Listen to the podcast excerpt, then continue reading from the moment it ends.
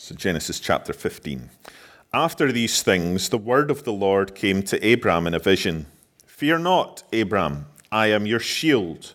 Your reward shall be very great. But Abram said, O Lord God, what will you give me? For I continue childless, and the heir of my house is Eliezer of Damascus. And Abram said, Behold, you have given me no offspring and a member of my household will be my heir. And behold, the word of the Lord came to him This man shall not be your heir, your very own son shall be your heir. And he brought him outside and said, Look toward heaven and number the stars if you are able to number them. Then he said to him, So shall your offspring be. And he believed the Lord and he counted it to him as righteousness. Well, we're going to look at that together, but before we do, let's pray and ask for God's help. Our gracious Heavenly Father, we bless your name today, just as we have sung and we are reminded of your grace and your compassion and your kindness, uh, your mercy, your faithfulness, your love. Uh, we praise you and we thank you uh, that we can gather today and in your grace you minister to us by your Spirit. And so we pray that as we study your word now, that you would do exactly that, uh, that you would uh, show us more of who you are, um, that you would implant deep in our hearts the truths of your word. And we pray these things in Jesus' name. Amen. I wonder, are you stressed? A recent report by uh, AXA UK revealed that an incredible 28 billion pounds was lost last year to workplace stress, burnout, and poor mental health. The report says this that almost one in two people, 46%, are feeling overwhelmed and uncertain about the future and the UK's cost of living crisis seems to be having a particularly negative impact. Now, stress can be caused by all sorts of different factors, can't it? It may be work related, it can be uh, finance related, it might be because of strained relationships, or it could be caused by uh, the challenges of parenting. And there are a variety of ways that we might look to deal with it exercise, sleep, diet, talking therapies, they all have their, their place in, in helping us relieve the stress that we experience. And as Christians, our perspective on God has a huge part to play when it comes to dealing with stressful times. You see, stress amongst God's people is nothing new. Even back in Genesis, God's people knew what it was to feel overwhelmed. And we only need to look at the beginning of chapter 15 uh, to see that, where here in Genesis 15 we discover a stressed out Abram. Now, if you remember last week, we, we were in Genesis 14. And we saw God uh, bring about a miraculous victory as Abraham and his men took out four powerful kings and their armies and rescued his nephew Lot. Uh, it was another high point in the story of Abraham as he gave God the glory for his victory and he resisted the temptation to hold on to the riches of the king of Sodom. But despite that high point, at the beginning of chapter 15, we find Abram down in the valley, emotionally overwhelmed. If you look with me at verse 1, after these things. Now, now that phrase is often used in the Bible to, to describe the passing of some time. And so, evidently, we, we pick up this story sometime after the highs of chapter 14 time had passed and nothing much had happened. And sometimes it's when things are in a bit of a lull that our thoughts can turn in on themselves. Uh, certainly that was true in the pandemic, wasn't it? People had time on their hands and there wasn't much going on. They had time to ruminate, time to grow anxious, time to play out scenarios in their heads. And evidently, from God's words to him in this verse, Abram, with time to think, he had grown fearful. Now, why would Abram be afraid after such a stunning victory? Well, for one, he'd just made some very powerful enemies. Uh, there were some neighboring kings who were far from happy with him. And evidently, in those quiet moments of inactivity, he had time to grow anxious about what they might do, about how they might seek revenge. And at the same time, he was still waiting around for God to act on his promises. He'd turned down the king of Sodom's riches, but still there was no sign of God's provision for him. He was fearful. Fearful that, that his past actions might lead to reprisals, and fearful for his future, fearful about whether he would have what he needed to survive.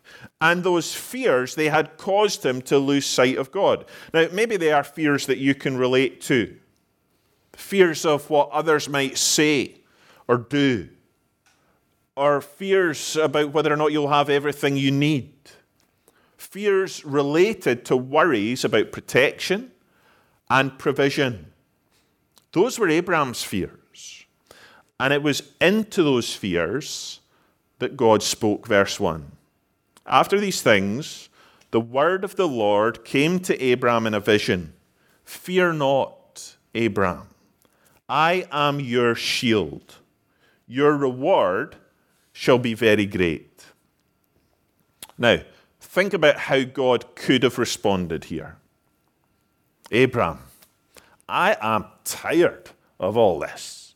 I've just given you a resounding victory over four kings and their armies that, that Denzel Washington and Liam Neeson would have been proud of. I've promised you I will look after you, and yet here you are worrying about what might happen. Where's your faith, Abraham? Where's your trust? I'm so disappointed in you. Well, these words in verse 1 are nothing like that, are they? What we have here is a wonderful insight into the character of God. He addresses a fearful Abram with gentleness and with compassion, and he responds directly to his fears. Now, Abram was fearful about military reprisals, and God gives him a military image he promises to be his shield, his protection. And he was fearful about his future survival. But God promises to be his provider, his very great reward. He met Abram in his need. He promised him protection and provision.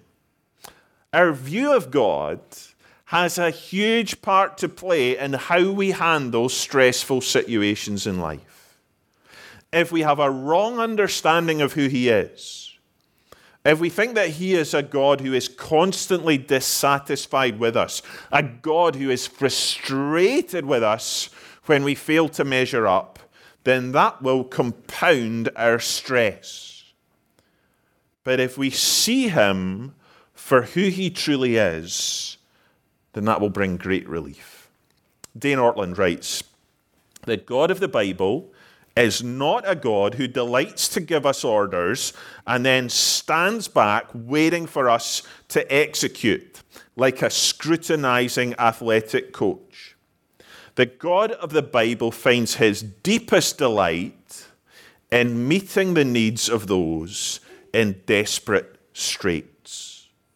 We have a God who delights in meeting us in our weakness, in our fears. And that's exactly what he did with Abraham. And yet, despite God's promise, Abraham just wasn't hearing it. He responds with a complaint. Verse 2 But Abraham said, O Lord God, what will you give me? For I continue childless. And the heir of my house is Eliezer of Damascus. And Abraham said, Behold, you have given me no offspring, and a member of my household will be my heir. Abraham complains. And he complains in detail. Clearly, this was something that he had spent a lot of time thinking about. He complains that he still has no child and that everything will end up going to one of his servants. He'd worked it all out. He even had the name of his heir, Eliezer of Damascus. Now, Eliezer, he wasn't even some random cousin. He, he wasn't even a second cousin twice removed. And yet, in Abraham's mind, he stood to inherit everything. The problem was, Abraham's present circumstances had become so overwhelming that he had lost sight of God's promise. He was exasperated. He was frustrated. He was stressed. He could not see how things were going to work out. His circumstances were a million miles away from what God had promised. And yet, notice, even in the midst of his circumstances, he directed his complaint to God. He had faith in the midst of his frustration. And this is a great lesson for us when, when we face stressful situations. When things are hard, the temptation is to become consumed in our circumstances, to try and find solutions within ourselves or to become hopeless.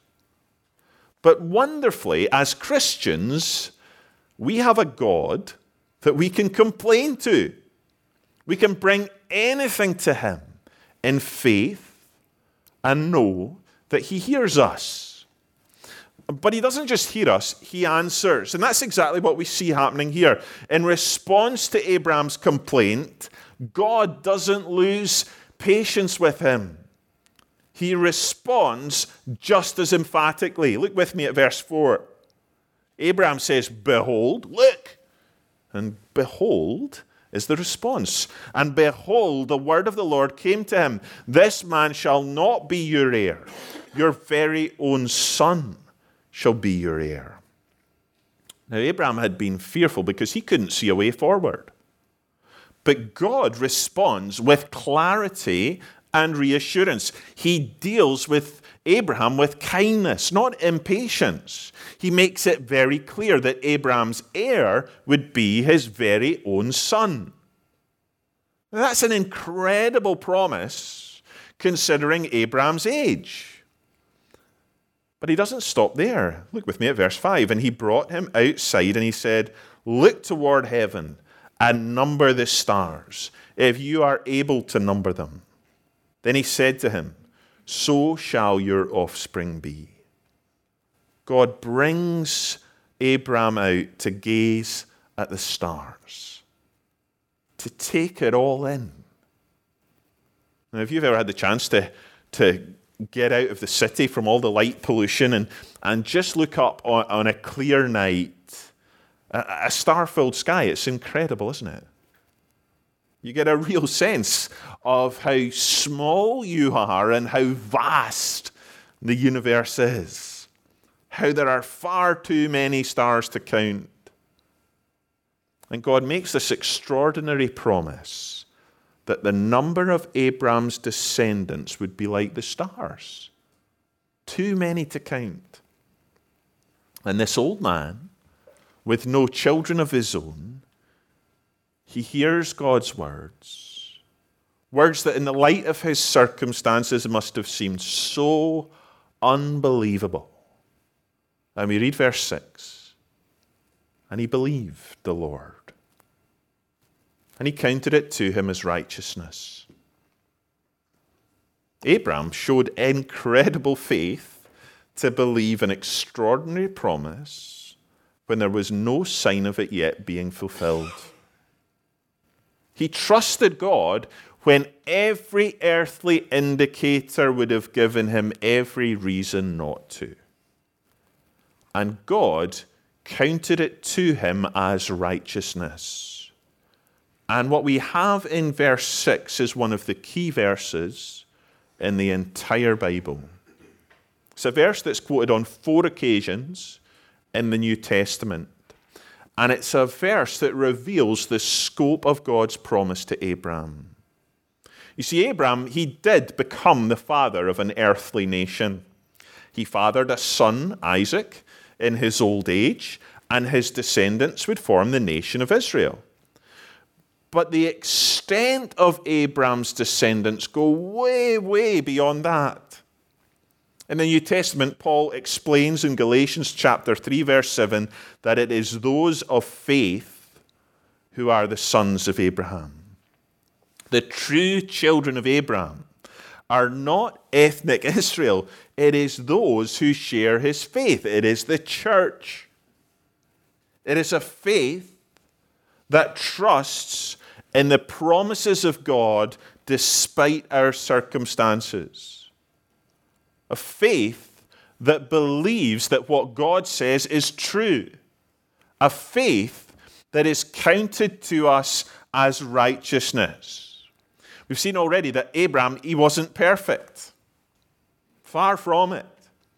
Even in this passage, we see how his, his faith wavers, how, how he, he struggled with doubt and fear. And yet, God declared him righteous because of his faith. Now, how can God do that? How can a holy God declare someone righteous, someone who sins, someone who's not perfect, someone like Abraham, someone like you, someone like me? Well, because it wasn't the strength of Abraham's faith, it was who his faith was in that mattered. The same faith that Abraham had is the faith that his descendants have. It's faith in the promises of God fulfilled in God's very own Son, Jesus.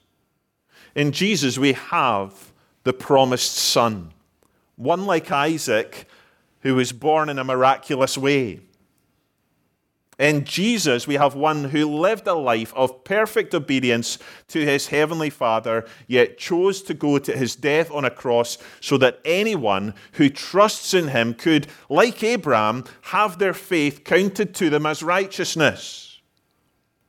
In Jesus, we have one who has saved countless lives down the ages and across the world and added them to the family of faith.